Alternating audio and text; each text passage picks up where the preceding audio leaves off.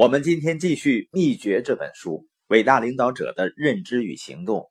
我们来看领导者服务他人的第三点：要持续不断的自我更新和创造。也就是说，领导者总是持续不断的改变自己，他们总是愿意寻找各种方法去加强自己的知识和技巧。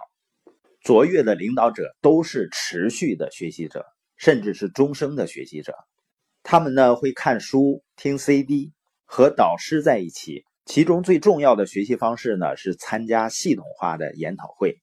这种研讨会呢不仅能够激励、帮助人们建立强大的自信和正确的自我形象，而且呢能够帮助人们真正的、彻底的转变思维，建立财富思维，还能够呢提升领导技能，训练影响力。领导者知道呢，如果他们停止学习，他们就停止了带领。为什么学习对领导者这么重要呢？实际上，第一个呢，就是领导者的榜样。我们都知道，榜样的力量是无穷的。人呢都不喜欢被说教、被管理、被要求，但是呢，人喜欢被影响。我们有一次呢，在石家庄做书友线下交流活动，中午呢去一个餐厅吃饭。从我们进去吃开始，旁边呢就有一位母亲呢在训斥他的孩子，应该呢是跟孩子不好好学习有关系的。孩子呢一直哭丧着脸在那儿听着，直到我们吃完饭离开的时候呢，这位母亲还在慷慨激昂的演讲。你说这个妈妈多么爱自己的孩子呀？实际上我在想，这位妈妈，如果你是一个热爱学习、享受成长的人。你的孩子就不可能对学习不感兴趣啊！有的家长呢，可能认为自己已经定型了，这种定型心态是典型的失败者心态。你想想，一个抱有失败者心态的人，怎么可能教育出一个成功者呢？失败者呢，总是寄希望于别人，而这种希望呢，往往会落空的，因为别人不听你怎么说，他看你怎么做的。所以，领导者呢，必须以自身的行为。作为他希望人们去模仿的榜样，如果领导者不学习，追随者呢也不会学习。如果你不成长呢，他们也不会成长。关于学习，为什么对领导者这么关键的第二点是什么呢？我们知道很多人都渴望财务自由，但是呢，人们把实现财务自由的关注点都放在外面了。他幻想着呢有一个完美的制度能够让自己财务自由。或者呢，有一个爆款的产品能够自动自发的延伸到全世界，这些都很重要。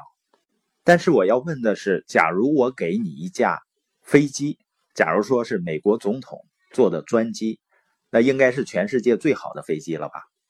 你就能把它开得很好吗？我想大多数人可能会手足无措的。你开不起来，或者不能够通过它到达目的地。并不是这个飞机有问题，而是什么呢？所以我们说，财务自由的根本，实现财务自由的根本在于成长，而学习呢，更是一个人幸福和快乐生活的关键。关于学习的第三点呢，就是现实是什么呢？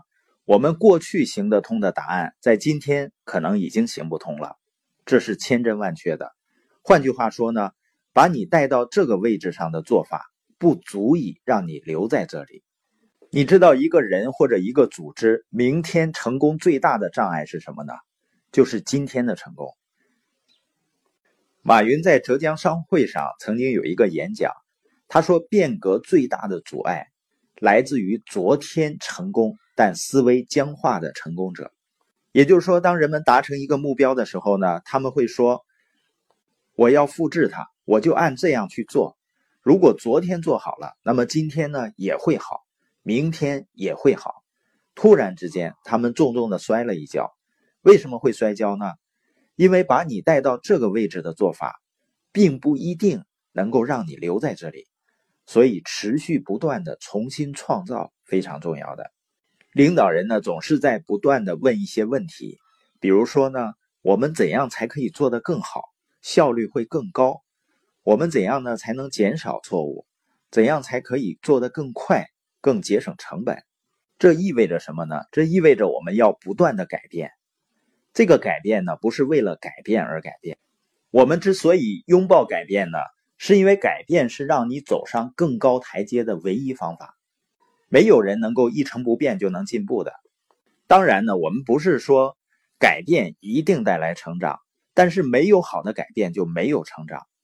虽然说改变并不意味着成长，但是呢，成长总是意味着改变。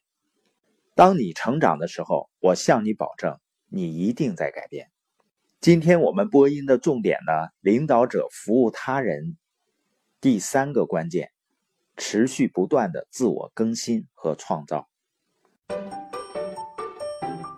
我们书友会要用十五年的时间，影响一亿中国人读书，一千个家庭实现财务自由，积极的影响这个世界，一起来吧。